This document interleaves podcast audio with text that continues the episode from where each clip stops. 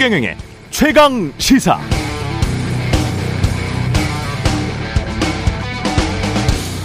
네, 이동관 대통령실 대외협력특보의 언론관은 이명박 정부 당시 대통령 기록물과 국가정보원 내부 문건을 통해 알 수 있는데요. 관련해서는 지난해 4월 뉴스타파가 이 내부 문건들을 투명하게 공개한 바 있습니다.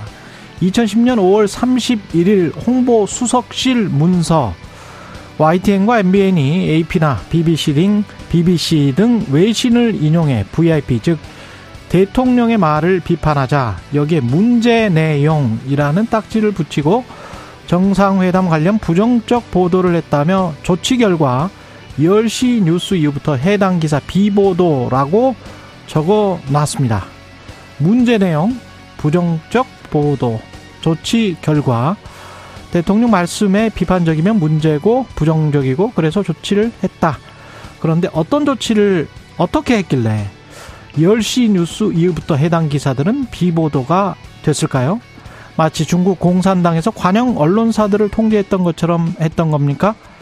이런 행위 외 당사자격인 사람이 지금도 대통령실 대외 협력 특보를 하고 있고 방송통신위원회 위원장 물망에 오르고 있는데 관련되어 이런 내부 문건이 대통령 기록실이나 국가정보원의 내부 문건도 이미 오래전 폭로됐다는 사실 이런 것도 국민 대부분이 모르고 있습니다. 왜? 언론은 제대로 역할을 했나? 공영방송은 제대로 역할을 했나? 반성하게 됩니다. 네. 안녕하십니까. 6월 12일 세상에 이익이 되는 방송 최경령의 최강시사 출발합니다. 저는 KBS 최경령 기자고요. 최경련의 최강사 유튜브에서도 실시간 방송합니다. 문자 자면은 짧은 문자 50원 기본자 100원이 드는 샵 9730 콩오플 무료고요. KBS 일라디오 채널 정치 경제 사회문화 등 다양한 명품 콘텐츠가 있습니다. 구독과 좋아요 댓글 많이 부탁드리고요. 오늘 최강시사 더불어민주당 송기현 원내 수석 부대표 국민의힘 허은하 의원 만나보고요. 세계 경제 전망치는 상승했는데 한국은 경제 성장률 전망치가 하락했습니다. 근거는 뭔지 경제합시다에서 분석해 보겠습니다.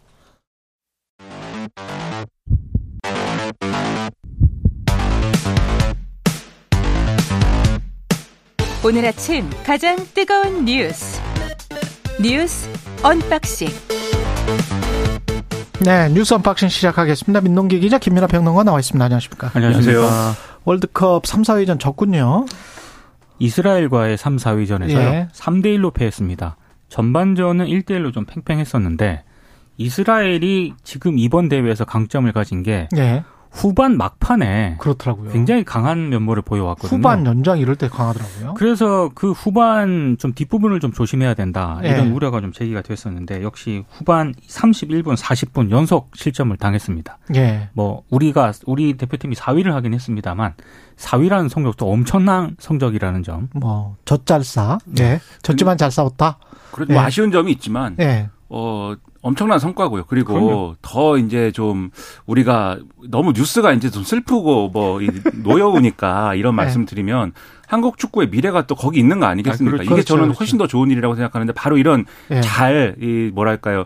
어이 가능성을 보이는 이러한 유망주들이 우리 축구의 어떤 중심적인 역할을 하면서 그런 실력 그대로 앞으로 한국 축구의 미래를 열어갈 수 있으면 또 얼마나 좋겠습니까? 그렇게 네. 될수 있도록 혹시라도 이게 꺾이지 않도록 여러 군데의 노력 이런 것들이 필요하지 않을까 생각합니다. 예. 후쿠시마 오염수 방류는 초일기에 들어갔고 오늘 시운전을 한다고 합니다. 설비 시운전. 예. 오늘부터 이제 시운전을 시작을 하고요. 한 2주 동안 시행할 예정입니다. 일단 그 방사성 물질이 없는 물하고요.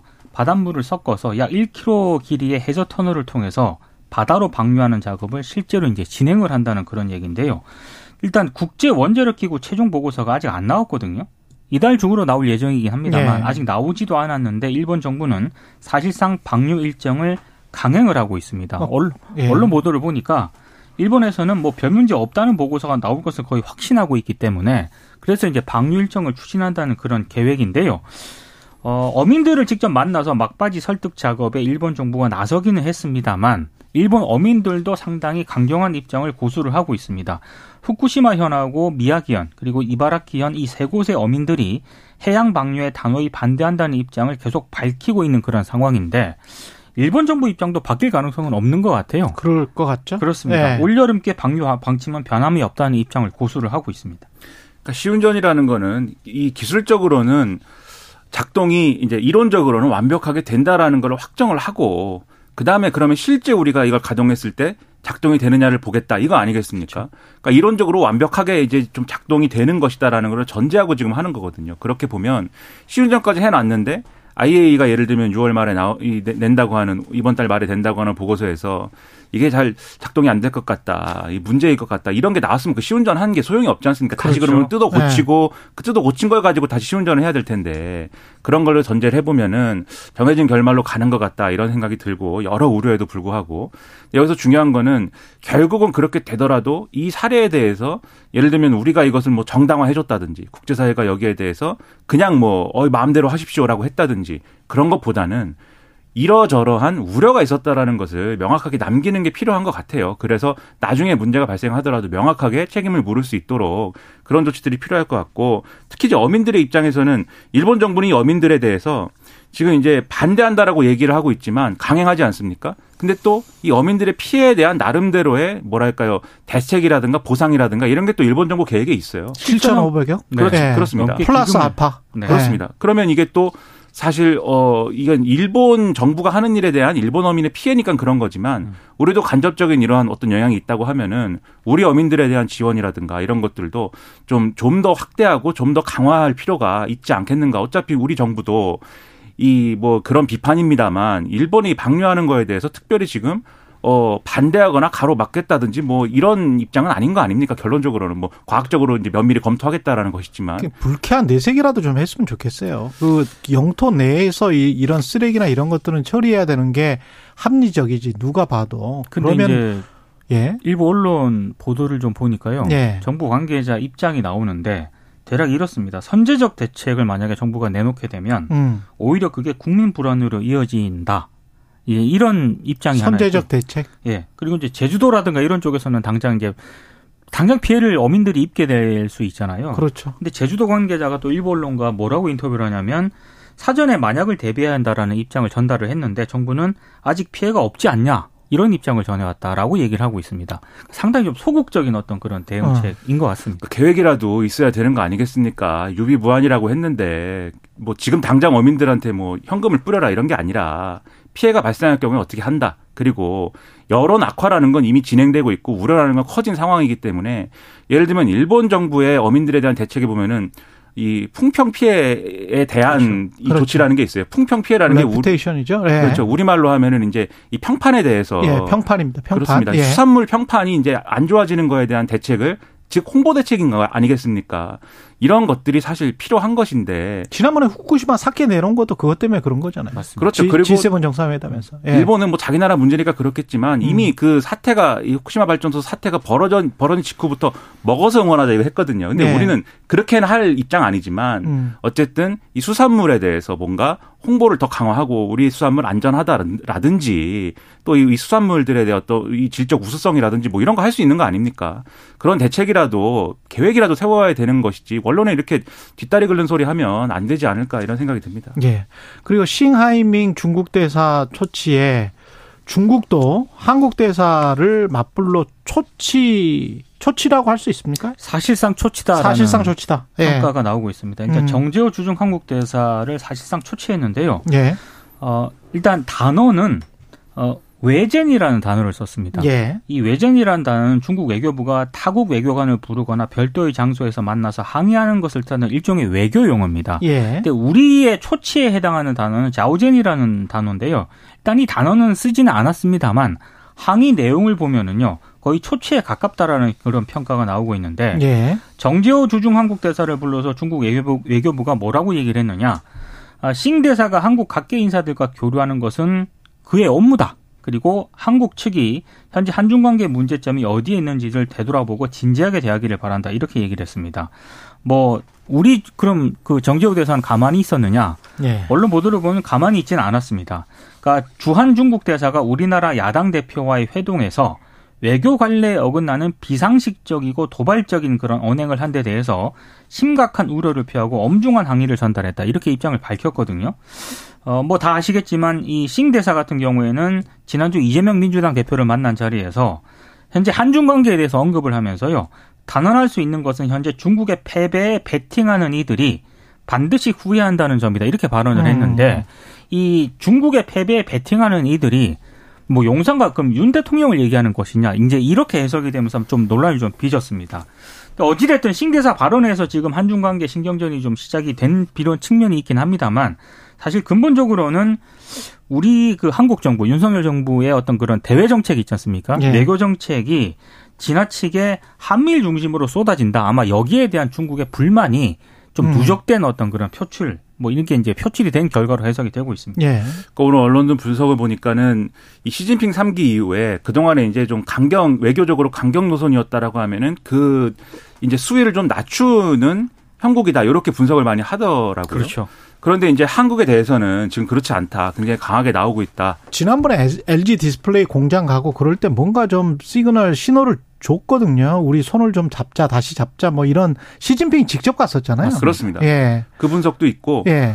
지금 그리고 사실 어, 초치를 한 것에 대해서도 지금 말씀하신 이제 约见이라고 하는 거 한자로 쓰면 약견인데 그렇죠. 이게 약속하고 만났다. 약속하고 만난 거하고 그렇죠. 불러서 만난 거하고 이게 두두 가지가 차이가 있는 거죠. 그렇죠. 예. 짜오제는 소견. 그러니까 불러 우리가 오라고 했다. 음. 그다음에 와서 얘기하기로 약속했다. 요게 이제 수위를 낮췄다라고 볼 수 있는 건데 그럼에도 내용은 불러서 음. 항의를 한 거니까 이 외교 행위에 대한 평가는 초치한 거나 다름이 없다라고 봐야 되겠죠. 근데 음. 그걸 표현하는 말도 좀 수위를 낮추려고 하는 기색은 분명히 있습니다. 그러나 예. 그러나 이게 결국은 충돌할 수밖에 없는 것이 제가 볼 때는 두 가지 문제가 있어요. 첫 번째는 우리 정부에 계속 말씀드립니다만 대중국 정책의 전략이 뭐냐에 있어서 이게 외교라는 게 결국은 그 해외에서도 보고 국내에서도 보는 양쪽에서 같이 보는 것이기 때문에 표면적으로 충돌하게 돼 있다면 그것을 걷어들이는 것이 쉽지 않습니다. 언제나. 그렇죠. 그래서 그런 명분을 주지 말고 빌미를 주지 않는 이러한 어떤 정책들을 가져오는 과정이 있었어야 되는데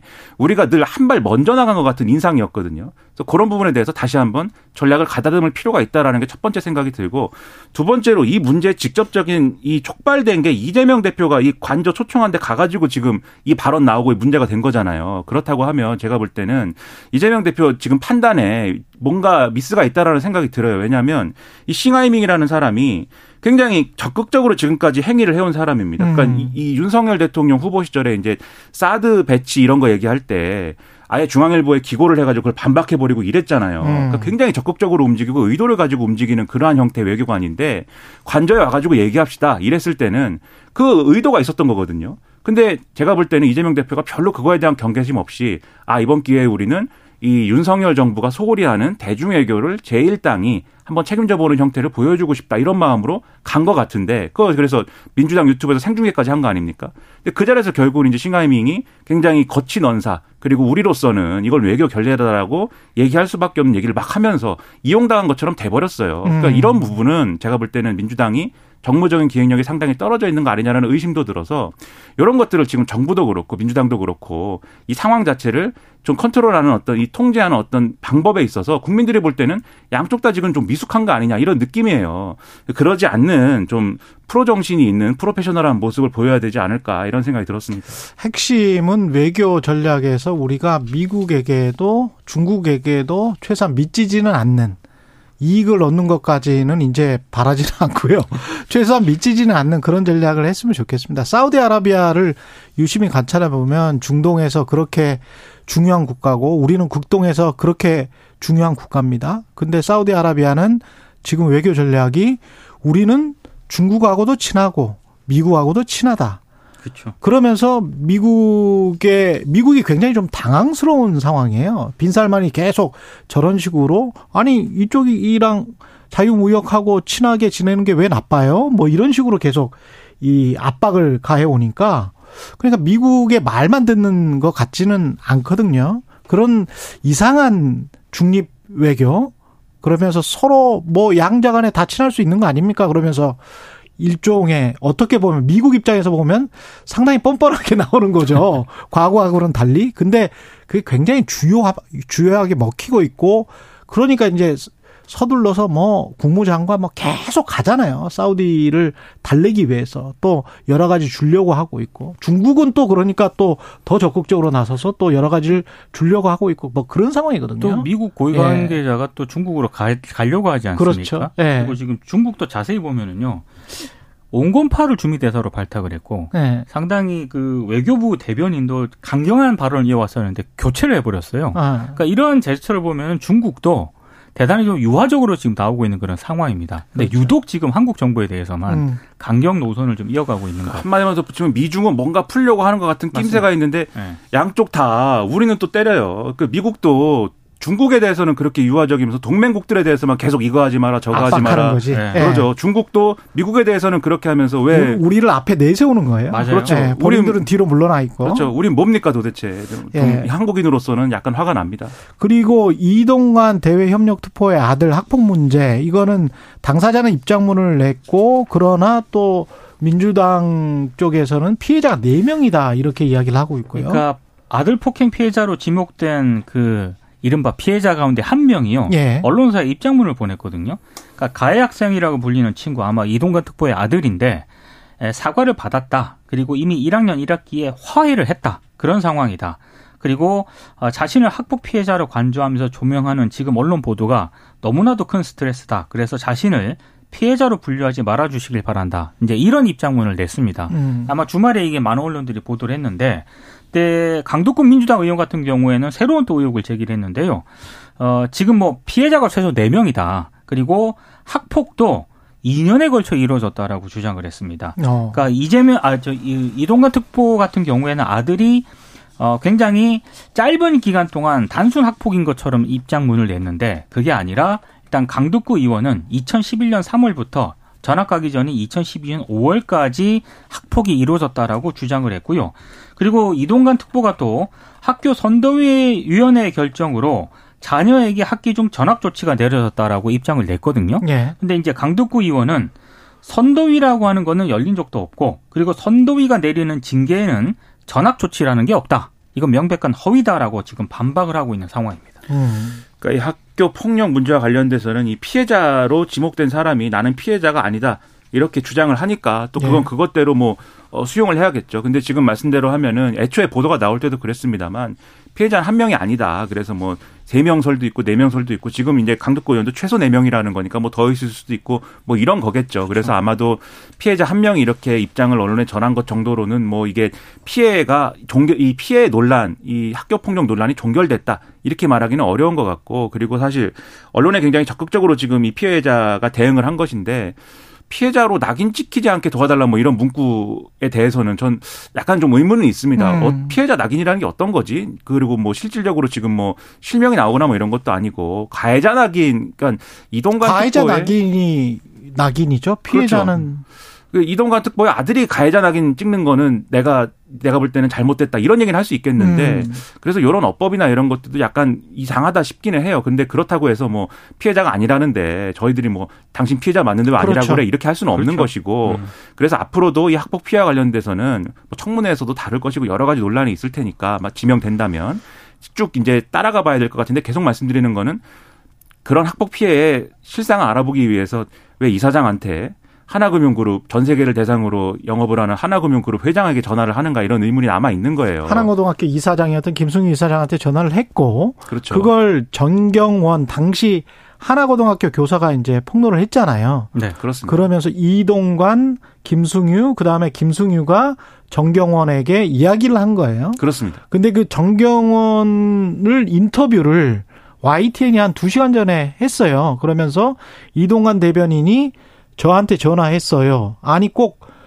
어, 처벌이 능사인가요? 이런 용어를 쓰시면서 김승유 이사장이 이야기를 했다. 학기 마칠 때까지만 있게 해달라고 하는데 그게 뭐 대단한 거냐? 이런 식의 발언을 했다는 거잖아요. 근데 이게 그러니까 이건 이동관 특보가 해명한 학부모, 거랑 학부모가 할 수 있는 이야기입니까 이게? 할 수 그러니까 할 수 없는 이야기라고 생각을 하고요. 게다가 이 사장한테 네, 그 네. 이동관 특보가 입장문을 내놓은 거하고는 상당히 좀 간극이 크죠. 예. 네. 그러니까 이게 그냥 담임 교사한테 전화를 해서 자기 아들을 감쌌다라고 하는 거면 그거는 있을 수 있는 일입니다. 여기서 있을 수 있다는 게 정당하다는 게 아니에요. 고위직이기 때문에 그것도 외압입니다. 그러나 어떤 부모 입장에서는 뭐 그런 일도 있었겠구나 잘못이지만 이렇게 생각할 텐데 이사장을 들먹이면서 이사장하고 통화도 했는데 뭐 이렇게 음. 얘기를 한다면 그거는 명백하게 어떤 뭔가가 작동했구나 이렇게 의심하는 거거든요. 그러니까 이런 문제에 대해서 해명하기 바라고 더 근데 이 학폭 문제와 더불어서 중요한 게 이동관 특보가 과연 방통위원장으로서의 어울리는 적성과 어떤 소질을 갖고 있느냐 이 문제 같아요. 제가 볼 때는 이 학폭 문제만큼이나 중요한 그 문제에 게. 관해서는 꾸준히 제가 말씀을 드려야 될 것 같아요. 그 나온 아까 저 오프닝에서 국가정보원 문건이랄지 어 대통령실 청와대 과거 청와대 문건이랄지 뭐 이런 것들을 보면 좀 납득하기 힘든 단어들도 많고 이게 거의 공산당 수준 아닌가 사고 방식이 또 어제 뭐. 오늘 보도를 보면 예. 과거 그거 유튜브에 출연해서 그렇죠 굉장히 좀 어, 방통위원장을 맡기에는 좀 비판을 많이 받을 만한 그런 발언을 한 것으로 또 보도가 되고 있거든요. 원래 생각이 이런 사람이라면 이게 방통위원장이 될 수가 있을까요? 그러니까 기본적인 네. 세계관이 그 말씀하신 유튜브에서 한 발언 중에 보면은 보수를 떠받치는 기둥이 몇개 있는데 그 중에 하나가 보수 언론이고 또 하나가 뭐 경찰과 공무원이고 뭐 이런 식으로 서술하지 않습니까? 뭐 정경련 경총 그렇습니다. 네. 이 재계고 그 다음에 종편의 경우에는 재승인을 고려로 해가지고 그 당시 이제 문재인 정권이 문재인 정권이 이제 압박을 하고 있기 때문에 보도 내용이 이 보수 우파 유권자들의 마음에 들지 않는다라는 취지의 얘기를 한 거잖아요. 제대로 된 보수 우파들은 지상파 안 본다. 뭐 그렇죠. 근데 그러니까 첫째로 언론을 완전히 수단화시키는 거예요. 그렇죠. 네. 그런 세계관이고 네. 둘째로 과연 종편의 보도가 보수 유권자들의 입맛에 안 맞았습니까? 그런 걸 보면 정치적으로는 또 굉장히 편향된 거 아니냐는 의심을 가지는 거지 않습니까? 이런 문제에 대한 해명이 과연 될 것인가 저는 상당한 의문을 갖고 있습니다. 이 소식 이승만 윤관성 오늘 체포 동의안 표결하는데 그 문제와 관련해서는 여러 의원들이 나오니까요. 좀 이야기를 물어보겠습니다. 여기까지 하겠습니다. 뉴스 unboxing 민동기 기자 김민아 평론가였습니다. 고맙습니다. 고맙습니다. KBS 일라디오 최경영의 최강시사 듣고 계신 지금 시각 7시 41분입니다. 오늘 하루 이슈의 중심. 당신의 아침을 책임지는 직격 인터뷰. 여러분은 지금 KBS 일라디오 최경영의 최강 시사와 함께하고 계십니다. 네, 민주당에게 이번 한 주 상당히 중요한 시기가 될 것 같습니다. 혁신위원장 선임부터 윤관석, 이성만 체포동의안 표결 결과에 따라서 당 내용이 격화될 수도 있고 봉합될 수도 있을 것 같기도 한데요. 더불어민주당 송기현 원내수석 부대표 이야기 나눠보겠습니다. 안녕하세요. 네, 안녕하세요. 반갑습니다. 예. 송기현입니다. 예. 민주당 원내수석 부대표시고 윤리특위 야당 간사시고 일본 오염수 원내 대책단 단장 어, 여쭐 게 네. 많네요. 예, 민주당 아. 혁신위부터 여쭤보겠습니다. 네네. 예, 외부 인사로 가닥을 잡았나요? 뭐, 몇, 몇 명으로 압축을 해가지고 깊은 논의가 있는 것으로 알고 있습니다. 음, 깊은 논의가 있다. 그럼 외부 인사로 예. 하기로 했다? 예, 예, 예. 예, 지금 저 언론에 나오고 있는 김태일, 정근식, 김은경 이 사람들인가요? 뭐 제가 거기 논의 단계에 명확하게 예. 들어가 있지 않기 때문에 제가 말씀드린 건 굉장히 어려운데 예. 뭐 언론에서 많은 정보를 가지고 말씀하신 예. 게 아닌가 하는 생각이 듭니다. 그렇군요. 외부 네. 인사로 가닥을 잡은 이유는 뭘까요?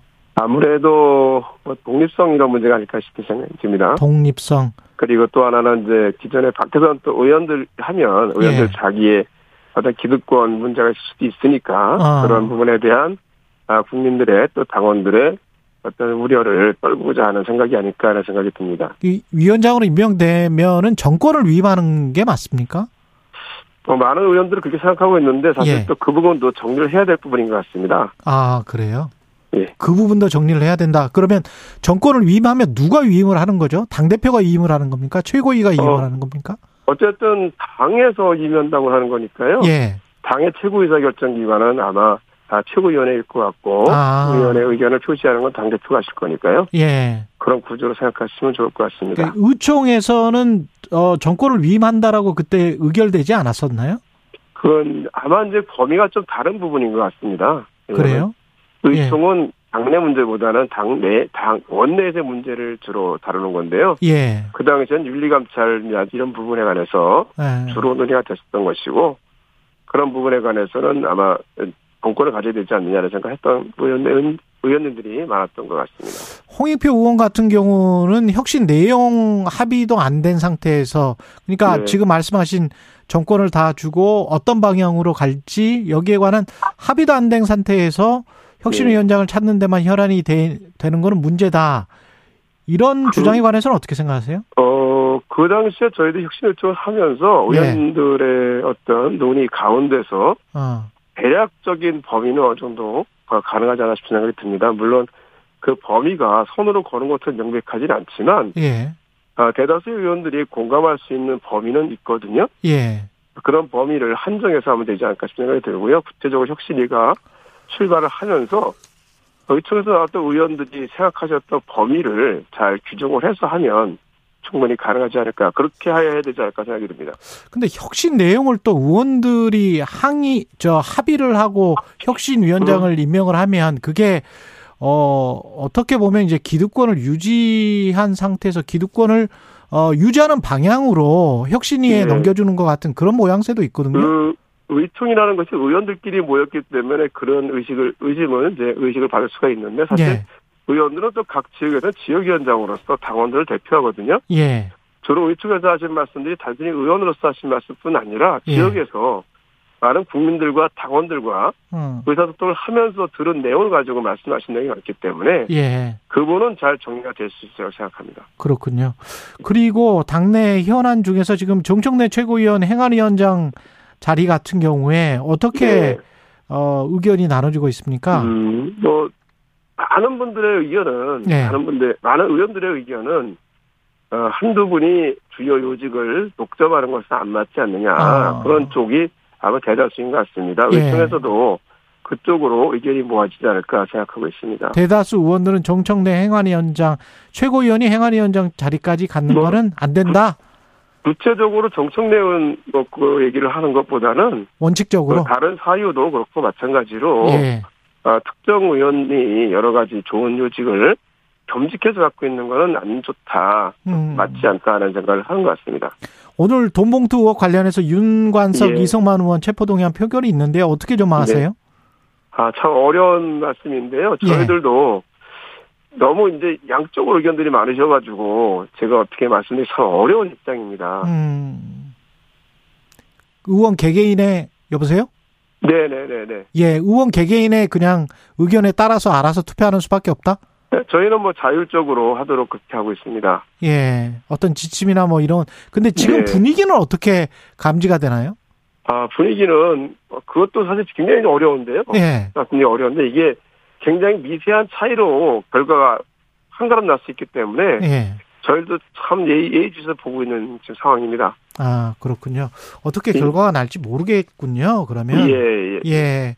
아시겠지만 이게 뭐 몇십 명 차이로 왔다 갔다 했는 게 아니라 예. 저희 안에서도 서너 분 정도의 의견 차이에 따라서 결과가 달라질 수 있는 문제라서 저희도 정확히 보기가 참 어렵습니다. 그렇군요. 그리고 후쿠시마 오염수 관련해서도 그렇고 성관이 네. 감사 국정조사 관련해서도 네. 그렇고 약간 부딪히는 문제들이 있습니까 아직도 합의가 되지 않았었나요? 세부 어, 일정 같은 성관이, 게 성관이 국정조사의 경우에는 사실 예. 저희들이 굉장히 세세한 부분까지도 상당히 의견이 많이 있었습니다. 예. 의견을 많이 나온 상태에서 합의가 된 거기 때문에 음. 이 이후에 그 구체화 합의된 내용 구체화하는 과정에서 그건 잘 정리될 수 있을 것으로 저는 믿습니다. 그럼 감사하고 국정조사를 같이 하게 되나요? 선관위는? 아, 예전에도 그 충분히 수사하고 국정조사 같이 한 적도 있었고요. 예. 감사 국정조사는 전혀 별개의 문제이기 때문에 어. 어느 것 하나를 다른 것에 연계해서 할 거는 아니라고 생각합니다. 아 그렇군요. 예. 어 그러면은 국민의힘 주장처럼 감사도 그리고 국정조사도 같이 한다. 그렇게 되는 건? 네, 그러기도 하고 예. 우선 저희들이 합의하기 전에는 아직 감, 예. 어, 선관위에서 어, 국정조사, 아, 감사원의 감사를 수용하겠다는, 부분 수용하겠다는 의사를 표현하지 않은 상태였기 때문에, 음. 혹시 그런 말씀이 나왔는지 모르겠지만, 이미 선관위에서도 채용 부분에 관해서는 감사원의 감사를 수용하겠다는 말씀을 하셨지 않습니까? 예. 그렇기 때문에 지금은 그런 것을 이야기할 사유가 없고, 국회는 국자, 국회대로 독자적으로 국민께서 우려하고 계시는 부분에 대해서 국정에서 하는 것이 맞다는 입장입니다. 그러네요. 그러면은 네. 선관위와 관련돼서는 특별한 이견이 없는 것처럼 지금 들리고. 저, 저는 뭐 최종 일정까지도 저희들이 어느 정도 협의를 한 상태이기 때문에 예. 기존에 이야기한 말에 따라서 진행이 되면 좋다는 생각을 합니다. 예. 후쿠시마 오염수 관련해서는 네. 뭐 일정이 약간 좀 이견이 있는 것 같습니다. 국민의힘은 IAEA 보고서가 나온 다음에 하자. 민주당은 최대한 빨리 하자 뭐 이런 것 같은데요. 네. 저희들은 그 IAEA 보고서에 의미를 두고 거기에 따라서 국회 일정을 맞출 필요가 없다고 생각합니다. 예. 어, 실제로 이제 특위 구성 같은 경우는 이번 주 중으로 특위 구성 결의안을 국회 본회의에서 의결을 하면 음. 특위가 구성됩니다. 그, 그 특위에서 구체적인 그 통문 일정이라든지 회의 진행 일정을 합의를 할 수 있게 돼 결정을 할 수 있게 되거든요. 예.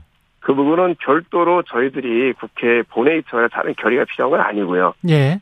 그래서 저희들이 이번 주 중으로 뭐 특위 구성 결의를 특성 특위 구성을 어, 본회의에서 의결을 하면 그 본회의 의결에 따라서 곧바로 특위를 구성해서 진행을 하면 된다고 생각합니다.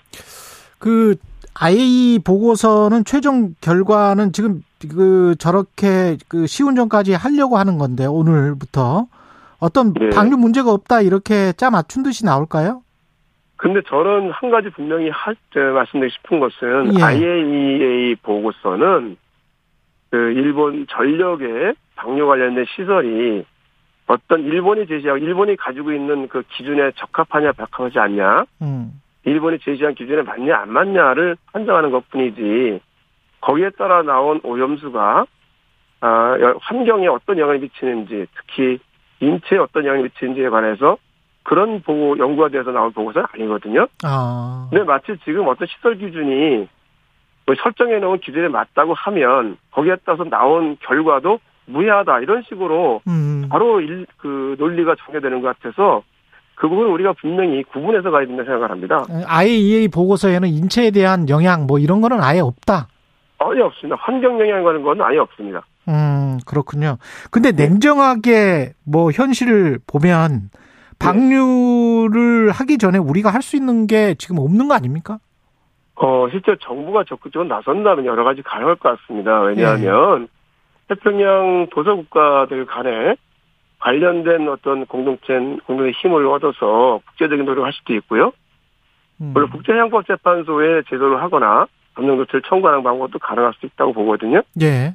그러니까 정부가 어느 정도 적극적 노력하냐에 따라서 여러 가지 대응법이 있을 것 같은데 음. 그 천재는 문제가 정부가 일본 정부의 선의만 따라서 가는 것이고 적극적으로 하지 않는 데 있다고 봅니다. 예. 그 민주당은 대국민 서명 운동, 장애 활동 네. 하고 있는데 원내에서는 국회에서 할 수 있는 일은 없나요? 저희들은 말씀드린 것처럼 그 후쿠시마 관련 특위를 구성해서 특위를 통해서 그 야이의 그 검증 자체의 어떤 결과라든지 그것이 미치는 영향이 어디까지 있는다든지 그런 걸 정확히 저희들 하고 음. 어, 특위를 통해서 국회 결의를 통해서 정부에 적극적인 대응을 요구할 수 있는 요구하는 그런 절차로 가야 되지 않을까 생각합니다. 국민의힘은 그렇게 말하잖아요. 그 네. 민주당이 그냥 근거 없이 국민 불안감만 조성한다. 이렇게 네. 지금 비판을 하고 하고 있잖아요. 어떻게 어, 생각하세요? 근거 없다는 것이 무슨 건지 모르겠어요. 저희들은 예. 그 오염수가 그 알프스를 거쳐서 나온다고 하는데 나오는 것이 인체에 어떤 영향이 미치고 있는지 또 특히 이것이 이제 하루 한 번에 끝나는 것이 장기적으로 가는 거 아니십니까? 예. 거기에 대해서 과연 어떤 영향이 있는 것인지에서 결과를 알고서 해야 되지 않는가 생각하는 거고요. 거기에 대해서는 저희들이 기존에 나와 있는 아무런 근거가 없다는 것이 분명한데 그것을 어떻게 그렇게 얘기하는지 모르겠고 특히 어, IAEA가 샘플로 한 것이 1100개라는 그 거대한 탱크 속에서 10개에서 터치했던 거 아닙니까? 음. 그러면 채취한 채취 그 본에 어떤 청결성 같은 것도 우리가 어떻게 신뢰할 수 있는지 일본에서 여러 가지 이야기가 나오는데 그 오염수 그 시험하는 오염수를 채취한 과정이 좀 의문이 많다.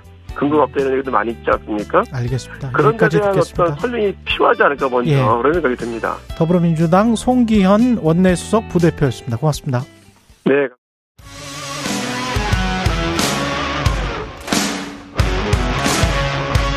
오늘 하루 이슈의 중심 최경영의 최강 시사. 네, 오늘부터 사흘간 대정부 질문이 열리는데요. 선관위 의혹, 후쿠시마 오염수 문제, 그리고 이동관 방통위원장 내정설, 예, 여러 가지 치열한 공방이 예고되고 있습니다. 과방위 소속이십니다. 국민의힘 허은하 의원 모셔서 전국 전망 함께 짚어보겠습니다. 안녕하세요. 네, 안녕하세요. 예. 허은하입니다. 예. 이동관 대통령 비서실 대외 협력 특보와 관련해서 민주당은 방통위원장 자격이 없는 것이 아니라 공인으로서 자격 이 없다. 특보직도 사퇴하라 이렇게 비판하고 있는데 국민의힘의 공식 입장이 따로 있나요? 지금 공식 입장은 어 예, 나오고 있는 것 같습니다. 아, 그래요? 네, 예. 나오고 있는 것 같고 예. 기본적으로 뭐 청문회를 지켜보자라는 청문을 지켜보자. 예, 입장 아닌가 하는 생각이 들고요. 아, 아마 대통령은 이제 지명을 할 건가 보네요. 할 것으로 예정되어 있고 근데 지금 언론 계속 보도도 뭐 그렇죠 늦어지고 예. 있어서 원래 예상했던 것보다 예. 그래도 좀 고심이 있는 것은 아닌가 하는 생각은 좀 듭니다. 그래요. 예. 근데 국민의힘 내부에서도 사실은 학폭 문제가 그리고 나중에 또 다루겠습니다만 과거 뭐 발언들 뭐 이런 것들 일단 학폭 문제 같은 경우 굉장히 부담되지 않나요? 부담되죠. 예. 이 학폭이라는 자체가 워낙에 그 국민적 인화성이 매우 높은 사안이기 때문에 음. 그리고 또 그 더 글로리라는 그렇죠. 그 드라마 그렇죠. 보면서 예. 얼마나 많이 놀랐습니까? 예. 사실 저도 학폭 문제에 대해서는 좀 큰 분노를 좀 느끼고 음. 또딸 키우는 엄마다 보니까 뭐 누구보다 사적 제재에 반대해야 할 국회의원이긴 합니다만 글로리 보면서 좀 내심 통쾌하지 않았다면 거, 거짓말일 것 같다라는 그렇죠. 생각이고요. 그렇죠. 네. 그렇지만 무엇보다 이 학폭 문제가 이렇게 수십 년간 그대로 방치돼 가지고 악화되었다라는 점에서는 뭐 국회의원의 한 사람으로 한 사람으로서는 무척 송구스러운 마음이 든다라는 말씀 먼저 드리고 싶고 음. 이제 이거를 우리 정치가 어떻게 해결해 나갈 것이냐라는 음. 걸좀 생각해야 될 것 같아요. 매번 이런 홍역을 겪어야 할 것 같은데 예. 이 정부 여당의 일원으로서 좀 깊은 책임감을 좀 느끼고요. 이번에 그 이동관 후보자에 대한 것의 핵심은 제 생각은 그 정치 사회적인 어떤 권력을 가지고 징계를 약하게 만들었냐 음. 하는 대목일 것 같은데 합법을 했냐 아니냐보다 그렇죠. 그 예. 학폭을 했다 안 했다. 저는 연자제는 어떤 반대를 하는 입장이거든요. 예. 근데 그 피해자 중 한 명도 지금 피해자 아니다. 피해자로 낙인 찍지 말아달라. 뭐 이렇게 이야기를 했으니까요. 그죠. 그러니까 예. 그 얘기 들으면서 아마 국민들께서도 차분하게 이 사안을 좀 지켜보고 계시게 되는 사안이 되는 것 같긴 한데. 예. 뭐 여튼 기본적으로 그 징계를 약하게 만들었냐라는 그 대목에 있어서는 현재까지 드러난 바로는 음. 뭐 그렇게 단정하기는 어려운 상황이다 이렇게 판단하고 있는 것 같습니다. 예. 근데 김승유 이사장한테 직접 전화를 걸었고 김승유 이사장이 뭐 고대 경영학과 6일학번 대통령 당시 이명박 전 대통령과 동기 동창이었고 아주 친했었고 그리 그렇게 김승유 위원장한테 전화를 하니까 그 담임 선생님 교사한테 또 김승유 이사장이 또 이야기를 했단 말이죠. 뭐라고? 그런 과정들이 일반 학부모한테는 나올 수가 없는 거잖아요. 학기를 한, 뭐 이번 학기까지만 해달라고 하는데, 그 다음에 전학해달라고 하는데, 뭐, 그렇게 해주자는 식으로 이렇게 말을 했다는데, 그 좀 이상하지 않습니까?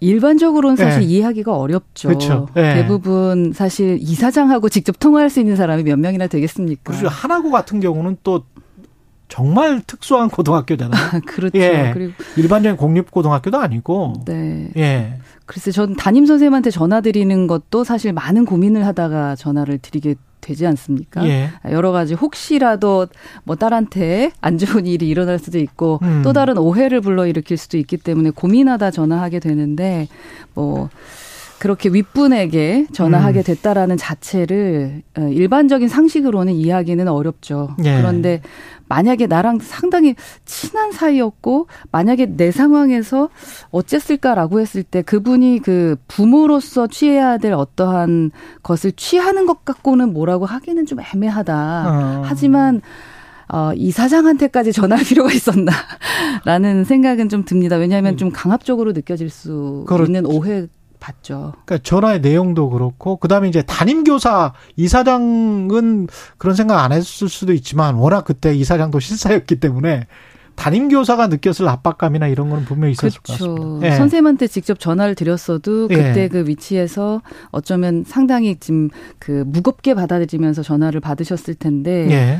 이사장이 직접 네. 그런 부분에 있어서는 사실 아. 좀 오해는 좀 받을 수 있겠습니다만, 네. 예. 여러 가지 생각을 하게 합니다. 그 과거의 발언들 그리고 지금 저 대, 과거의 청와대 기록물이랄지 국가정보원 내부 문건이랄지 이런 거를 보면은 언론을 관리하려고 하는 듯한 표현들이 홍보수석실에서 이미 뭐 나왔거든요. 무슨 조치 결과 10시 이후에는 비보도했음 뭐 이렇게 된단 말이죠. 문제 보도가 있었고 그 VIP가 어떤 말을 했는데 그 외신을 이용해서 비판을 했다고 해서 이게 부정적 보도다. 그래서 10시 이후에 조치를 해서 10시 이후부터는 비보도가 됐다. 그러면 어떻게 조치를 했는지는 모르겠지만 당시 그런 어떤 문건이 생산됐던 어 홍보 수석실의 홍보 수석이란 말이죠. 이게 지금 방통위원장으로 지명하면 비슷한 일을 반복하지 않을까라는 언론의 우려는 있는 것 같습니다. 뭐 우려는 할 수 있습니다만 음. 저는 그 아래 그 역할 롤은 좀 달랐지 않나 하는 생각은 듭니다. 음. 지금의 홍보 수석이 지금 이제 뭐 김은혜 수석일 텐데 예. 그 수, 홍보 수석이라던가 대변인의 역할이라는 것은 사실은 전달하는 사람의 입장과 그 다음에 본인이 홍보하려고 하는 문제에 대해서 예. 어 조금 더 조금 치우쳐서 그 뭐랄까 보호하기 음. 위한 역할을 하는 사람이잖아요. PR적이다. 네, 예, 예. 그러니까 기본적으로 저 같은 경우도 뭐 대변인을 했을 땐 제 의견을 음. 이야기하기보다는 음. 기본적 그 당의 방향이라든가 그런 부분을 네. 진행을 하게 되고 홍보를 하는 사람들도 어떠긴 법적인 것을 얘기하고 규제하고 광합을 줄 수 있는 거라기보다는 음. 홍보하는 차원에서에 대해서 부당함을 제시할 수는 있죠. 음. 예, 그 자리에 있었을 때. 예. 생각해 봤으면 좋겠습니다. 방통위원장의 자리는 전혀 다르죠. 그래서 만약에 그러한 강압적인 거든가 권력을 가지고 독립성을 해치게 된다면 예. 그건 문제가 됩니다. 예. 왜냐하면 지금 그 방통위원장의 자리는 중립성을 지켜야 되는 자리이기 때문인데요. 예. 근데 기존의 홍보 수석으로서의 역할과 그것을 대치해서 지금의 방통위원장의 역할까지 이렇게 비교해서 그럴 수도 있겠다라고 얘기하는 것은 좀 저는 조금 과하다고 생각합니다. 저는 그 롤에 대해서 그 아레나를 되게 중요시 여기하는 여기는 예. 사람인데 음. 그때 홍보수석과 그때 대변인이었을 때 이분의 역할은 뭐였을까라고 생각해야지 음. 이동관이라는 사람 음. 누가 좋다 안 좋다를 생각해서 평가해서는 안 되지 음. 않나라는 그러니까 역할과 입장입니다. 책임이라는 측면에서 봤을 때는 네. 그때 그런 역할이 있었고 그런 책임 미 있었던 자리가 아니었느냐. 불만 제기를 할 수 있죠. 저 같은 아. 경우도 뭐 좀 허위 사실을 유포하는 것 같다라고 생각을 하면 예. 제가 그 언론사에 얘기하기도 하지 않습니까? 이건 예. 과하다. 사실 확인을 해봤느냐. 근데 이게 내용을 제가 보니까 AP나 BBC를 인용해서 보도를 했는데 보도를 하고 대통령의 중도 실용 어 그때 당시에 그때 정부의 중도 실용 원칙이 뭐 이렇게 잘 유효하지 않는 것 같다라는 외신이 나와서 그걸 인용 보도를 했는데 그걸 조치를 한다는 게 좀 언뜻 이거는 언론 자유 침해라고 언론 입장에서는 들 수밖에 없거든요. 예. 그렇죠. 그러니까 예. 그때 그 상황이 예. 옳았다 그렇 글렀다, 뭐 옳았다, 틀리다, 음. 맞다를 말씀드리고자 하는 건 아닙니다. 예. 좀 과했다라고 생각할 수도 있고, 예. 어, 좀 이건 좀 역으로 이념적이지 않느냐, 아니면 그렇죠. 너무 치우치지 않았느냐라고 예. 생각할 수 있습니다. 예. 그 부분에 대한 여러 가지 부분은 사실 청문회 때 제가 얘기를 하고 체크해봐야 되는 부분인데, 예. 저는 그, 그 역할과 책임에 있어서 그 발언에 대해서 지금 그걸 가지고 이번 청문회에 그 임명하는 부분에 있어서에 대해서 음. 어 저희가 된다 안 된다를 판단하는 기준에 네. 있어서의 될까? 좀 고민이 되는 거죠. 그러니까 물론 뭐 사람의 생각 가지고 뭘 평가를 하기가 좀 쉽지는 않죠. 그렇죠. 쉽지는 그러니까 않은데 방통위원장으로서의 네. 역할과 책임을 다할 수 있는 사람이냐 이 부분에 저희가 집중해서 청문회를 해야 될 것 같습니다. 그게 이제 이렇게 생각하시면 어떨까요? 가령 이제 우리가 한 95% 또 90% 정도의 일반적인 논리와 뭐 구구파나 국자파가 있는 뭐 유튜브와 근데 이제 그 어떤 구구파로 여겨지는 유튜브에 가서 제대로 된 보수파는 지상파를 보지 않는다. 이런 발언을 하고 이러는 거는 이제 그 우리가 정상범이라고 생각하는 지상파의 언론에서 봤을 때는 이게 뭐 어떤 이게 상식적인 방통 위원장이 될 수 있을까? 이렇게 생각할 수밖에 없거든요. 네, 신중하지 네. 않은 발언이었다고 저도 생각을 합니다. 본인의 네. 개인의 의사를 표현하는 걸 가지고 뭐 저희가 아, 옳다 그르다를 얘기할 수는 없습니다만 네. 방통위원장으로서는 한 번쯤 고려해 볼 만한 것이지 않을까라는 생각은 듭니다. 예. 그리고 야권이나 시민사회가 전반적으로 의심하고 있는 게 아마 그런 것 같아요. KBS 수신료 분리징수 문제와 관련해서는 제가 직접적으로는 여쭤보지 않을게요. 제, 저도 이해상충이 있기 때문에. 근데 전반적인 어떤 언론의 어, 통제나 장악의 수순으로 이런 이동관 특보까지 임명이 이렇게 쭉 진행되면서 뭐 추석 전에 뭔가 일을 다 끝내고 어, 어 아주 우호적인 언론 환경에서 총선을 치르는 게 어, 유리하겠다라는 그런 생각으로 뭔가를 밀어붙인다 이런 의심에 관해서는 어떻게 생각하십니까? 그렇게 이제 예. 끼워 맞추면 그렇게 느껴질 수도 있겠습니다만 예. 제가 그 과방위에 지금 3년째 있는데 수신료 분리징수는 사실 야당이 지속적으로 주장하는 바고 음. 저희가 야당이었을 때도 제가 주장했었고 방송법에도 제가 넣었습니다. 그래요. 왜 그렇게 했느냐에 대한 것은 사실은 정말 많은 국민들이 수신료 분리징수를 원하는 여론조사는 많이 나오지 않았겠습니까? 예. 그래서 여하튼 지금 지내왔던 시간이 3년이 넘었고 사실 기존부터 뭐 아. 민주당에서도 수신료 분리징수에 대한 법안을 많이 냈었죠. 음. 그렇기 때문에 그건 오래된 거라서 그거를 엮기는 좀 애매하다라는 음. 거고 또 그 뭐 방통위원장 아그 그러니까 저희 과방위원장이 어 장재원 의원 위원장이 네. 오는 부분을 갖고도 또 엮어서 말씀을 하시던데 네.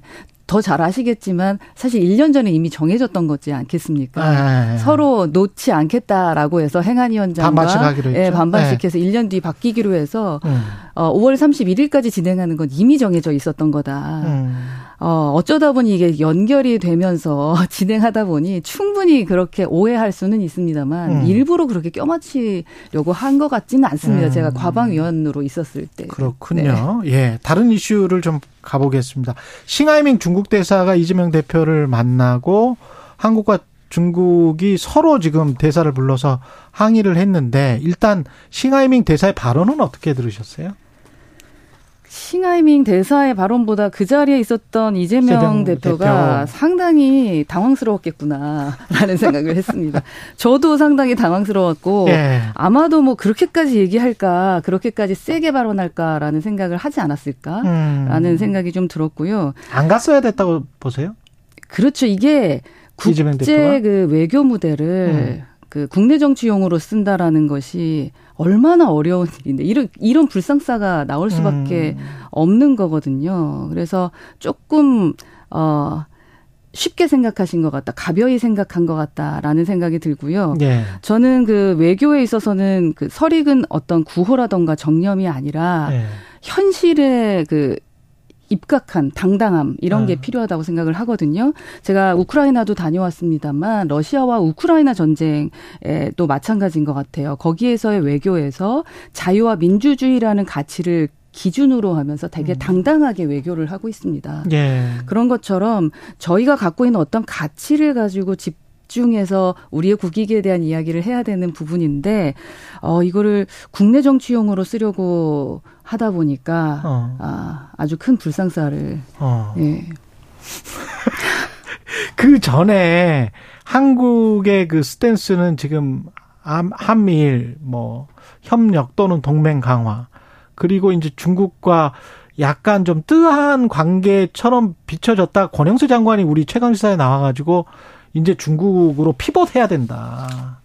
그런 이야기를 했었거든요. 근데 그 중국이 LG 디스플레이 뭐 공장 방문하고 그랬을 때를 생각해 보면 약간 시기가 늦은 것 아닌가 그런 생각도 좀 드는데 어떻게 보십니까 그런 것들은? 예, 저도 뭐 예. 방송에서 계속 얘기했습니다만 이제 예. 중국과 대화할 차, 차례다라고 예. 말씀드렸고요. 그 이게 외교라는 게 사실은 뭐 흑백이 아니지 않습니까? 그렇죠. 네. 기본적으로 어, 친구도 될수 있고 적이 될 수도 있는 상황인데 네. 친구로 지내는 게 좋지요. 음. 예. 그래서 조금 더좀그 다가가려고 노력해야 되는 건 맞습니다. 네. 그런데 이번에 그 중국 그 대화에서 네. 그렇다고 해서 이렇게 서로 관계를 틀어버리게 되면은 그 또한 큰 문제가 될 수 있기 때문에 그렇죠. 더 다가서서 예. 예. 어 진짜 외교적 우위성 우리의 그 능력을 네. 좀 보여줄 때가 되지 않나 하는 생각은 듭니다. 적대적 관계로 확전돼서는 안 된다. 절대 안 됩니다. 예. 네. 그리고 국민의힘 같은 경우는 지금 조광특위를 출범시킨 거죠. 네네. 지난번에 12월에 비대위에서는 이제 42곳 조직위원장 인선하면서 친 이준석계 의원들 다 탈락했고 그 중에 한 명이시. 네. 예, 좀 다른 모습을 보여주실까요? 줄까요? 네, 뭐 예. 반면교사라고 했는데 과거 잘못에서 뭐 무엇이 잘못되든지 알아차리지 못하면은 어떻게 발전할 수 있겠습니까? 음. 어, 잘못 또다시 반복하지 않을 것이라고 믿고 싶습니다. 김기현 국민의힘 대표가 지금 취임 100일을 맞았습니다. 15일이 취임 100일인데 그동안 평가를 해 주신다면 어떻습니까? 어, 원내대표 때 제가 부대표였었고, 예. 일을 어떤 식으로 하시는지 잘 알고 있습니다. 상당히 성실하게 음. 일을 처리하시는 스타일인데, 어, 첫 시작이, 첫 단추가 음. 조금, 어, 긍정적이지 못하게, 예. 어, 끼어지다 보니까 오시는 길이 조금 힘들었겠다라는 생각은 들고요. 예. 제가 지속적으로 강조하고 있는 것은 이제는 당정일체론을 파기할 때가 됐다. 어. 그리고 당당하게 리더십 발휘를 하실 수 있는 어 그런 시점으로 100일이 되었으면 좋겠다라고 생각합니다. 요즘에 어 당내 그 뭐 여튼 잘 이렇게 예. 조화를 이루려고 노력하고 계시거든요. 예. 노력하고 계시는 이러한 부분들이 어 국민들께도 잘 보여질 수 있도록 같이 노력해야 어. 될것 같습니다. 당정 일체론을 파기할 때도 됐다는 건 어떤 의미일까요? 저희가 제가 첫 단추를 잘못 끼웠다라고 말씀을 드리는 게 이제 100% 당원 투표로 시작된 예. 이 전당대회에서 음. 이제 선출이 되신 분 아니겠습니까? 그러면서 기본적으로 용산과의 거리두기에 실패한 것이 아닌가 하는 음. 생각이 듭니다. 여당이라면 뭐 함께 가면서 시너지를 내는 것이 옳습니다만 그렇다고 해서 어, 입법부가 행정을 견제하지 않으면 안 되는 거 아니겠습니까? 예. 그래서 저는 이제는 이제 파기하고 기본적으로 네. 우리 당의 능력을 보여주면서 네. 그렇게 네. 우리 정부가 잘할 수 있도록 시너지를 내야 된다라고 생각합니다. 공천이나 뭐 이런 것도 좀 큰 그릇으로 친 이준석계랄지 뭐 여러 개들을 아우를 수 있는 쪽으로 품어 가야 된다. 그렇죠. 마이너스 정치보다 당내 조화 말씀을 하셨기 때문에 예, 플러스 예. 정치가 더 맞다고 생각을 하고요. 품어 안고 가는 것보다는 경선을 통해서 기본적인 음. 낙하산 공천 안 하면 되는 겁니다. 낙하산 공천 네. 안 하고 예. 경쟁을 통해서 뽑자. 네, 경선 통해서 예. 국민들에게 선택받을 수 있도록 예. 어, 판을 제대로 음. 공정하게, 공정하게 깔아주시는 것이 예. 어, 맞다라고 생각합니다. 그 후쿠시마 오염수 관련해서는 아까 그 민주당 의원에게도 질문을 했습니다만은 우리가 방류 전에 뭔가 할 수 있는 게 지금 남아 있습니까? 이, 이 또한 이제 과방이 저희 원안위가 저희 소속인데요. 예. 제가 3년 동안 지켜봤을 때 이건 수순이었고 일본은 이미 절차대로 본인들이 원하는 대로 가고 있습니다. 어. 사실 방류하지 않아도 됩니다. 다만 일본 사람들이 일본에 수많은 돈이 들죠. 예. 자본이 너무 많이 드니까 아마도 이제 방류하는 것으로 결정을 한 것 같고 2년 전부터 그런 흐름은 보였고요. 음. 그렇다면 우리도 준비하고 있었어야 되는 것이고 음. 그리고 강하게 저희는 유감 표명을 해야 된다고 생각을 하거든요. 그래서 예. 제가 전체 회의 어, 한 달 전인가 전체 회의 했을 때도 원안위에 제가 국감 때도 여러 번 얘기했습니다. IAEA와 일본의 유감 표명하고 확실하게 예. 의견을 받아라. 예. 그리고 방류하게 되면 우리가 가만히 있으면 안 되는 것 아니겠느냐라는 예. 의견을 올해 한 달 전에도 말씀을 계속 드렸거든요. 그래서 예. 국감 때 얘기했던 부분에 대한 조치를 지금 요청했고 6월에 저한테 보고하기로 했으니까 그 부분은 좀 받아봐야 될 것 같습니다. 근데 아까 그런 그 당정의 일체라는 그 부분을 파기해야 된다 그런 말씀 하셨잖아요. 이거 같은 경우도 행정부가 만약에 외교적인 관계 때문에 조금 힘들다면 집권 여당의 국회의원들이라도 어 일본을 좀 그 규탄하거나 성토하는 그런 목소리가 나오면 그 그나마 좀 국민들이 그쵸. 예. 예. 그러니까 아이 그 일본 전체 일본이란 나라에 대한 규탄을 해야 되는 건지 그 예. 방류를 결정한 도쿄 전력. 예, 그렇죠. 예. 그 부분에 대해서는 확실히 저희가 규탄해야 되는 것이다. 그리고 음. 저희가 야당일 때 그랬었고. 예. 그래서 그 부분에 대한 것은 국민 우리나라 국민 입장에서 그렇죠. 접근해야 된다라고 생각합니다. 예. 여기까지 우리나라 국민의 안전이 최고입니다. 예. 여기까지 말씀 듣겠습니다. 국민의힘 허은하 의원이었습니다. 고맙습니다. 감사합니다. 최경영의 최강 시사는 여러분과 함께합니다. 짧은 문자 50원, 긴 문자 100원이 드는 샵 9730. 어플 콩과 유튜브는 무료로 참여하실 수 있습니다.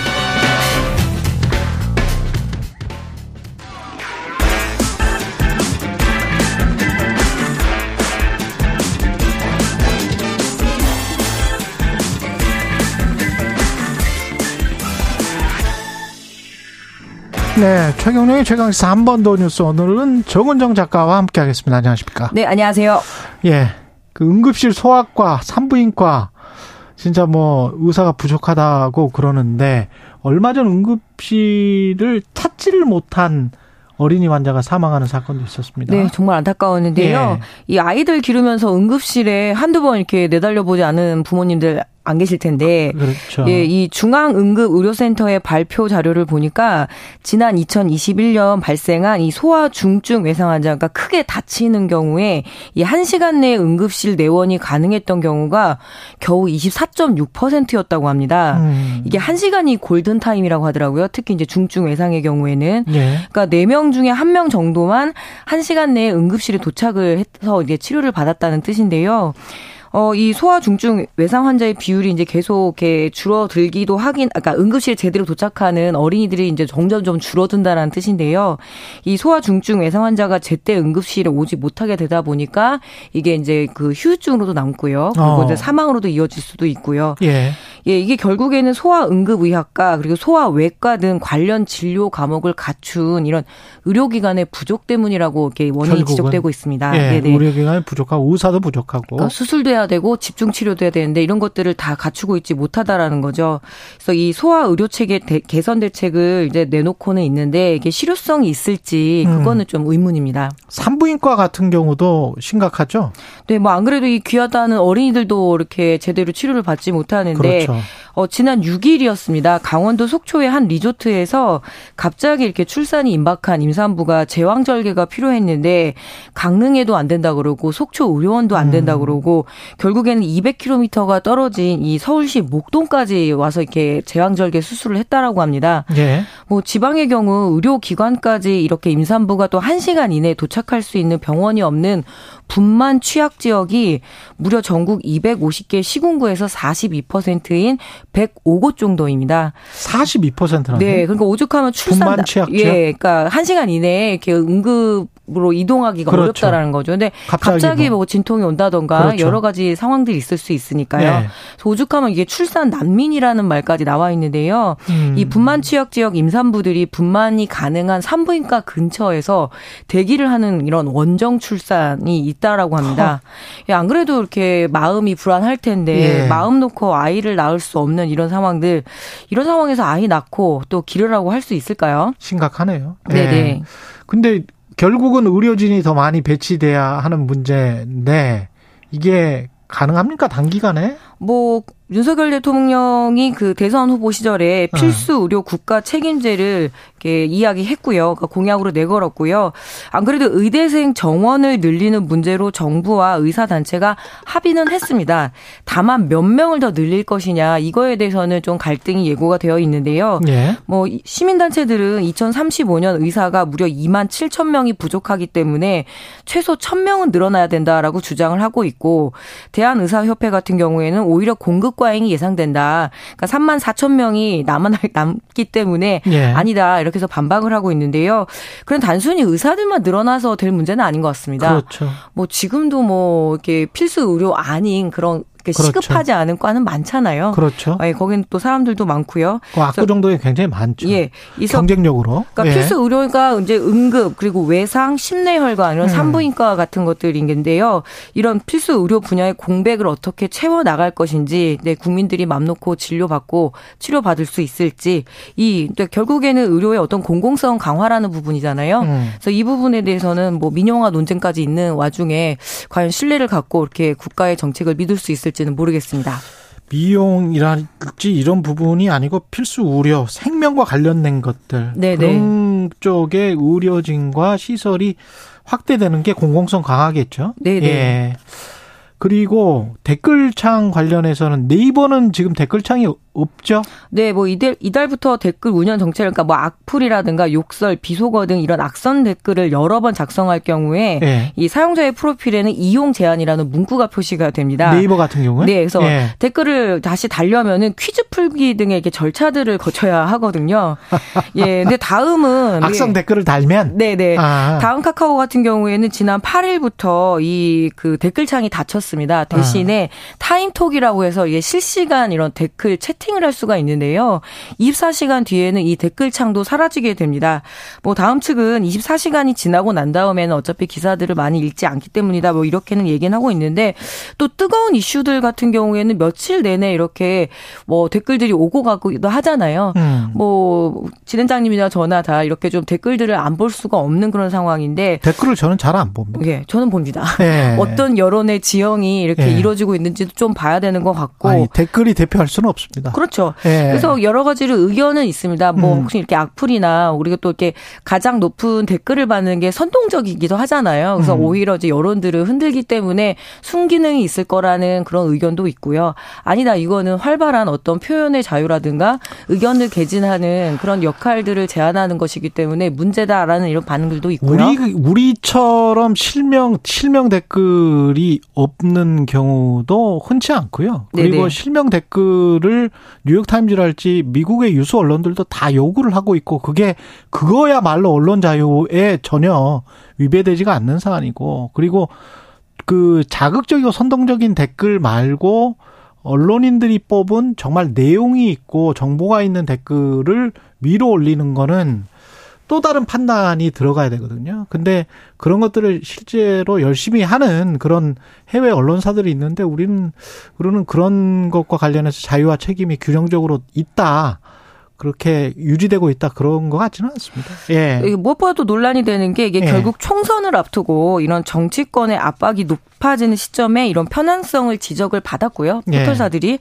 그래서 정치권의 눈치 보기 아니냐라는 그런 의혹들도 지금 어. 분명히 받고 있거든요. 그래서 뭐 아니 시민의 한 사람으로서 자기가 실명으로 네. 비판하는 거는 저는 적극적으로 권장을 할 수 있다고 봐요. 근데 그 알 계란 알 뒤에 숨어 가지고 그 이상한 댓글을 달면서 선전선동하는 거는 그런 민주주의가 아니에요. 뭐 네. 그렇기도 하지만 결국에는 이런 그 자유롭게 뭐라 그러죠 의견 개진하려고 하는 여론들도 가려진다라는 점에서 조금 더 좀 치열한 예, 토론이 있어야 될 것 같습니다. 예. 그 부분은 치열한 토론이 좀 있어야 될 것 같습니다. 실명 댓글과 관련해서 이대로 놔둬도 되나 악성 댓글은 좀 사라져야 될 것 같고요. 예. 잘못된 기사를 지적하는 것 그런 거는 분명히 있죠. 근데 그것도 실명으로 비판하는 게 훨씬 더 공론의 장에서 그 역할을 할 수 있는 거니까요. 그게 진짜로 언론의 역할을 하려면 실명으로 들어오는 게 훨씬 더 나은 거, 나은 민주주의로 가는 길이라고 봅니다. 예, 지금까지 한 번 더 뉴스 정은정 작가였습니다. 고맙습니다. 네, 고맙습니다. 예.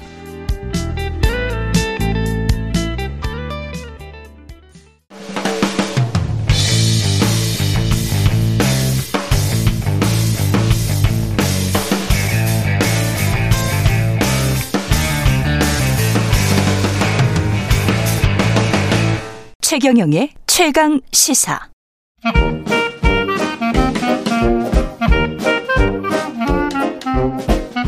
네, 최근에 최강시사 월요일은 경제합시다 코너가 있는 날입니다. 서강대학교 경제대학원의 김영희 교수와 함께합니다. 안녕하십니까? 예, 안녕하십니까? 예, 경제협력개발기구 OECD가 지난주에 세계 경제 성장률 전망치 내놨는데, 예. 그 세계 경제 성장률 전망치는 좀 올라갔습니다. 예, 예. 예. 예, OECD가 분기별로 경제 전망을 하는데요. 3월에 세계 경제가 2.6% 성장할 것이다 그랬는데 이번에 그 2.7%로 약간 음, 올렸습니다. 한 분기만에? 예, 예. 예. 이렇게 올린 이유를 보니까 에너지 가격이 그동안 하락했다. 그다음에 물가 상승률이 떨어져 가지고 소비력이 좀 생겼다. 가계 기업 심리가 개선됐다. 그리고 중국 경제 성장률이 reopening 효과로 5% 이상 높게 성장할 것이다. 음. 예, 중국 경제 역할이 예, 컸던 것 같습니다. 예. 예 그리고 내년에는 뭐 2.9% 올해보다 좀 높아진다는 겁니다. 그러네요. 예, 그런데 예. 올해 2.7, 내년 2.9가 과거 평균에 비해서는 어느 수준인가? 예, 팬데믹 이전에 2013년에서 2019년까지 세계 평균 성장률이 연평균 3.4%였거든요. 예. 근데 여전히 올해 내년 뭐 내년에 성장률이 좀 높아진다고 하더라도 올해 내년 가급 평균보다 세계 경제가 낮은 성장을 할 것이다. 그렇군요. 이게 OECD 견해입니다. 예. 이게 지금 취약한 회복이다 그런 단어가 나오던데 예. 이게 무슨 뜻일까요? 가급 평균보다 낮은 성장이다. 아. 이런 의미가 되겠고요. 예. 예 그다음에 고금리로 앞으로도 자산 가격이 더 떨어질 수 있다. 이미 그 주가 떨어졌다 반등하고 아, 있지만은 예, 전 예. 세계적으로 좀 집값이 많이 떨어지고 있거든요. 음. 예, 집값이 떨어지면 역의 부유 효과가 나타나죠. 소비가 줄어들 수가 있다는 거죠. 예. 예 그리고 전 세계 부유 효과. 예. 예. 자산가격이 떨어지면 우리 부가 줄어드니까 그렇죠, 그렇죠. 소비가 줄어들 수가 있다는 겁니다. 예. 예, 그리고 전 세계 작년 이후 금리를 많이 올렸는데요. 금리를 음. 올렸다고 해도 소비자가 즉각 즉각 소비를 줄인 게 아니라요. 일정 시차를 두고 소비를 줄이거든요. 그래서 예를 들어서 미국 같은 경우 미국 연준이 금리를 올리면 12개월 정도 시차를 두고 소비가 많이 줄어들어요. 예. 그러니까 작년에 금리를 많이 올렸으니까 앞으로 또 소비가 더 줄어들 수도 있다. 아. 이런 걸 볼 때 뭐 빠른 회복이 아니라 예. 안만한 회복이고 예, 경기가 다시 나빠질 수도 있다. 뭐 어. 뭐 이런 전망을 하고 있는 것 같습니다. OECD 전망은 그래도 뭐 미국 경제랄지 세계 경제가 침체 뭐 이런 쪽은 아닌 거죠? 예, 침체는 아니죠. 예. 올해 뭐 2.7% 성장하니까. 그렇죠. 예, 예. 마이너스 성장은 아니고요. 예. 뭐 이 정도면은 뭐 연착륙이다. 연착륙이다. 예, 그렇게 볼 수도 있을 것 같습니다. 미국은 1%대 성장을 할 것이다. 2023년쯤에 2024년에 예, 예 그렇습니다. 예. 그 정도 1%대 성장. 하방 리스크는 근데 좀 조심해야 된다. 예, 예. 예. 어떤 하방 리스크들이 있을까요?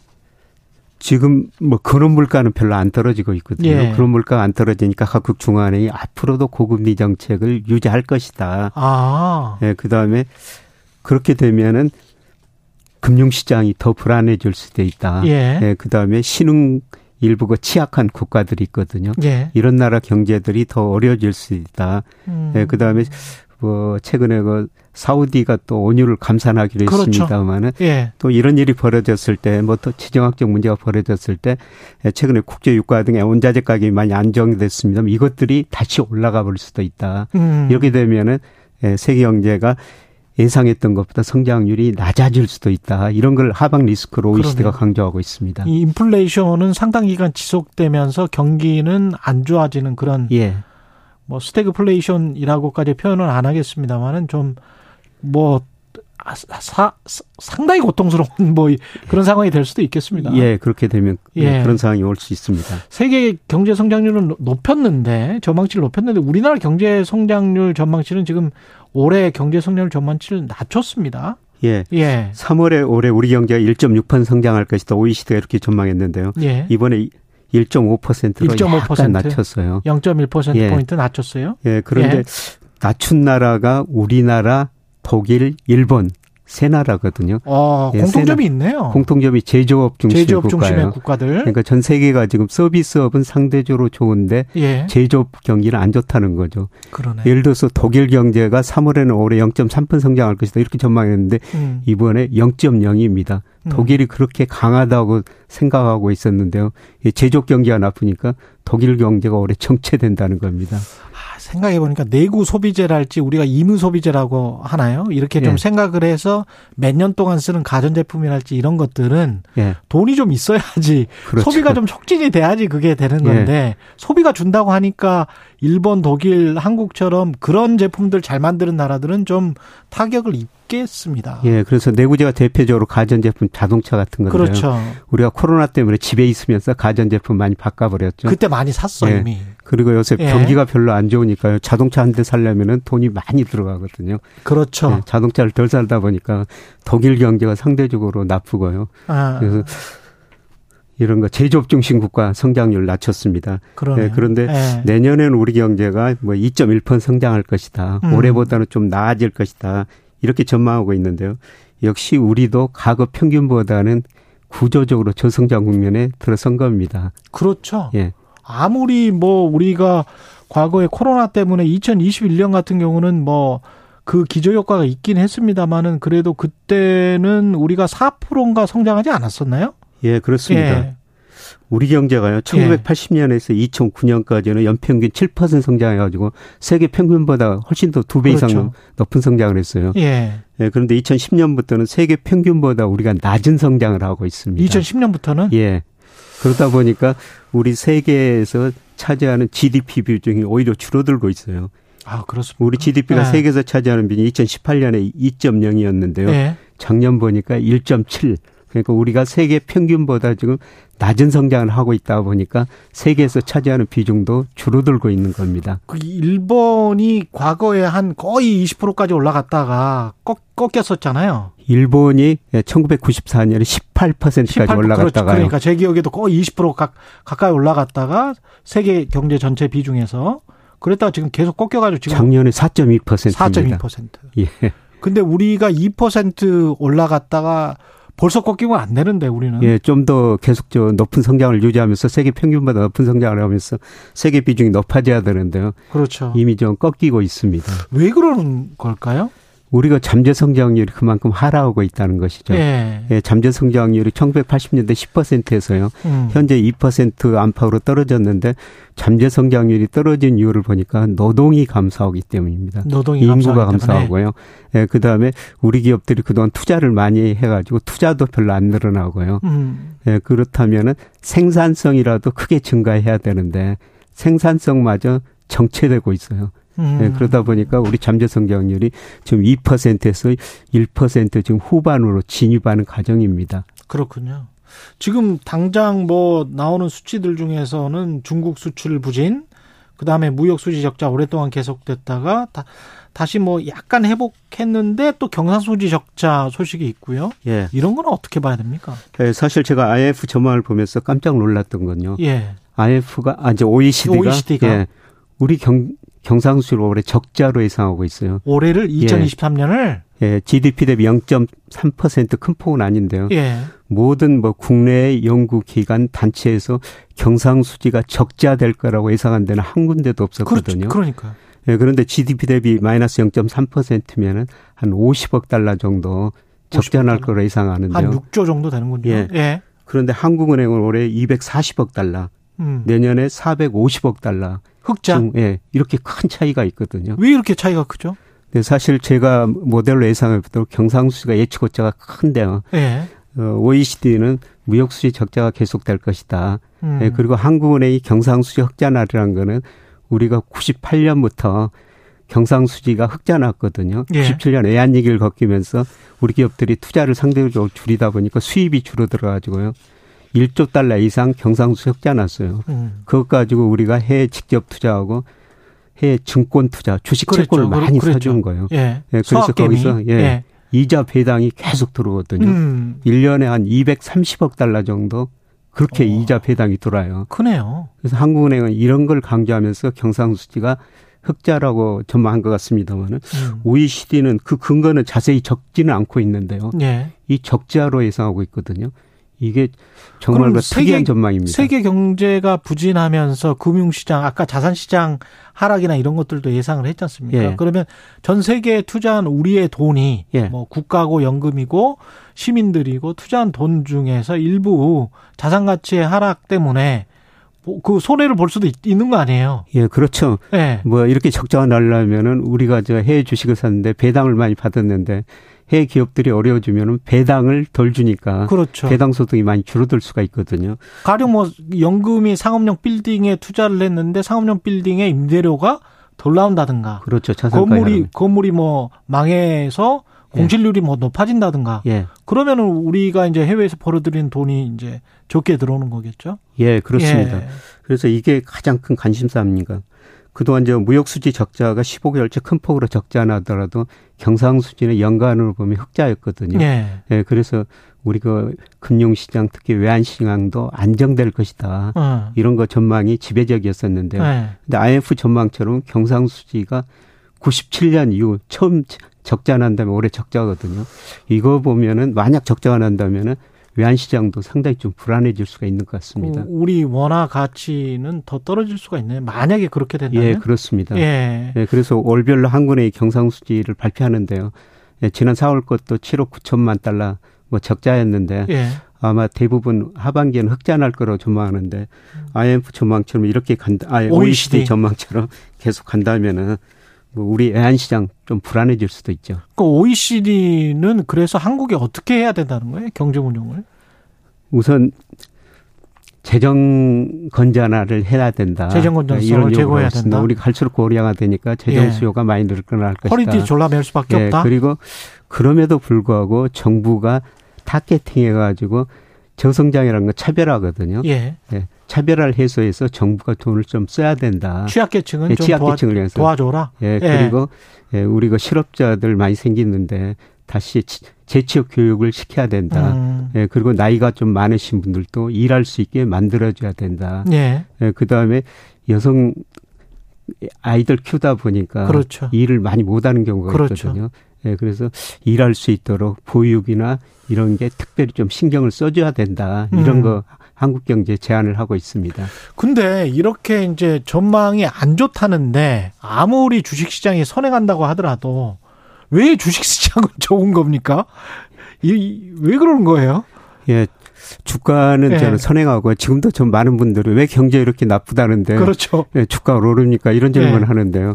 우선 작년에 우리 주가가 세계에서 제일 많이 떨어진 나라 중에 한 나라입니다. 아, 너무 많이 먼저 떨어졌다. 예. 그래서 저평가됐기 때문에 일부가 제자리를 찾아가는 과정이고요. 아. 예, 그 다음에 주가라는 거는 선행하거든요. 예. OECD에서 각국의 선행 지수를 발표하는데 우리 선행 지수가 2021년 5월이 정점이었고 주가도 같이 떨어졌어요. 그렇군요. 예, 그런데 최근에 선행 지수가 4월이 3월보다 좀 늦게 나왔어요. 아. 3월이 저점이었을 거라는 거죠. 아, 예, 저점이었을 네, 가능성이 있다. 네, 그래서 선행지수가 증가하면 앞으로 경기가 회복되니까. 지금 말씀하시는 선행지수는 어떤 선행지수를? OECD에서 각국의 선행 지수를 발표하는데 한국 선행 지수. 한국 선행 지수. 예. 그 뭐뭐를 뭐 이렇게 합쳐 놓은 걸까요? 예. 그 선행 지수는 주가치도 들어 있고 장단 기 금리차도 들어 있고 아. 뭐 재고일 지수 이런 것도 들어 있는데요. 음. 뭐 소비자 심리 지수, 기업 경기 심리수 이런 것도 아. 좀 회복되고 대여섯 있거든요. 가지를 합쳐서 선행 지수를 만드는 예. 거군요. 이게 개선된 겁니다. 음. 그래서 이게 앞으로 좀 올라갈 것이다. 음. 그러면은 지금은 경기가 나쁘지만은 앞으로 경기가 좋아질 것이다. 주시장 이런 기대를 반영하고요. 예. 그래서 우리가 주시장 보면은 경기를 반영하는 전기 전자업종, 자동차. 그렇지. 예를 들어서 삼성전자, 현대차 주가가 올해 많이 올랐거든요. 그렇죠. 네, 그런데 앞으로 경기가 주식시장이 기대한 만큼 좋아지느냐 여기에 달려 있습니다. 그거는 또 봐야 되죠. 네, 제가 보기에는 주가가 앞으로 경기는 OECD도 뭐 내년에 회복된다고 좀 성장률 높아진다고 전망하고 음. 선행지수 올라갈 것이기 때문에 회복은 회복될 텐데 음. 최근에 이런 기대를 반영한 주가가 좀 너무 앞서가지 않았느냐 이런 생각이 듭니다. 또 앞서갔다? 예. 예. 알겠습니다. 예. 이 강아지랑 산책하는 거랑 비슷해요. 예. 강아지가 앞서가기도 하고요. 뒤따라오기도 하고 그렇습니다. 그렇더라고요. 경제합시다. 서강대학교 경제대학원의 김영희 교수였습니다. 고맙습니다. 네, 고맙습니다. KBS 일라디오 초윤의 최강의사 듣고 계신 지금 시각은 8시 44분입니다.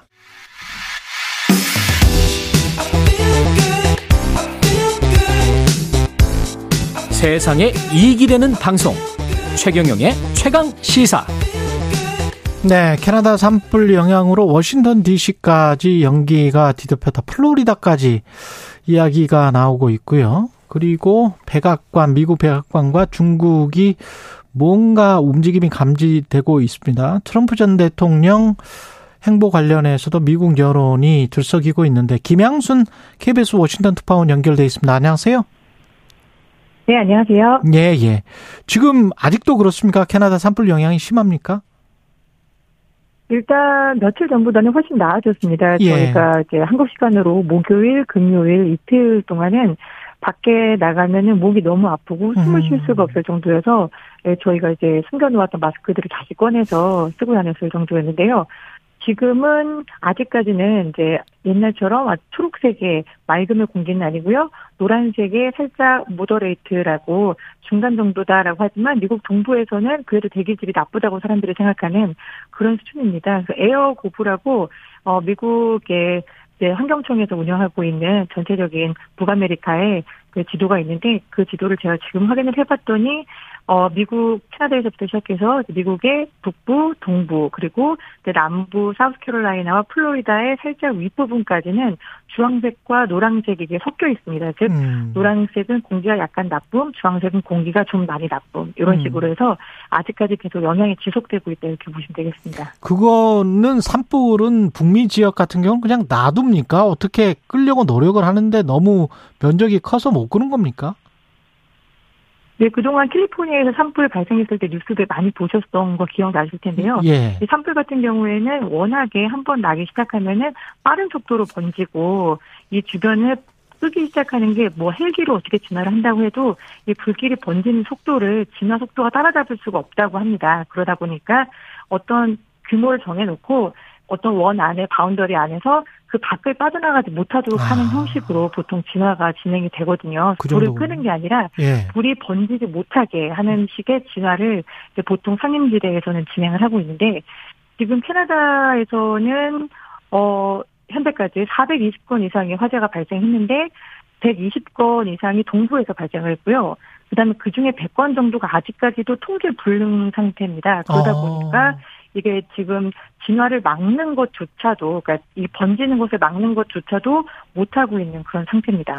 그 캐나다 면적이 뭐 우리나라 한 100배 정도 되잖아요. 그 중에서 뭐 상당 부분이 지금 뭐 꽤 많이 탔을 텐데 그 그러면은 그 계속 탈 때까지 우리 산불 연기랄지 이런 거는 계속 흡입을 할 수밖에 없는 겁니까? 언제까지 이래야 되는 거예요?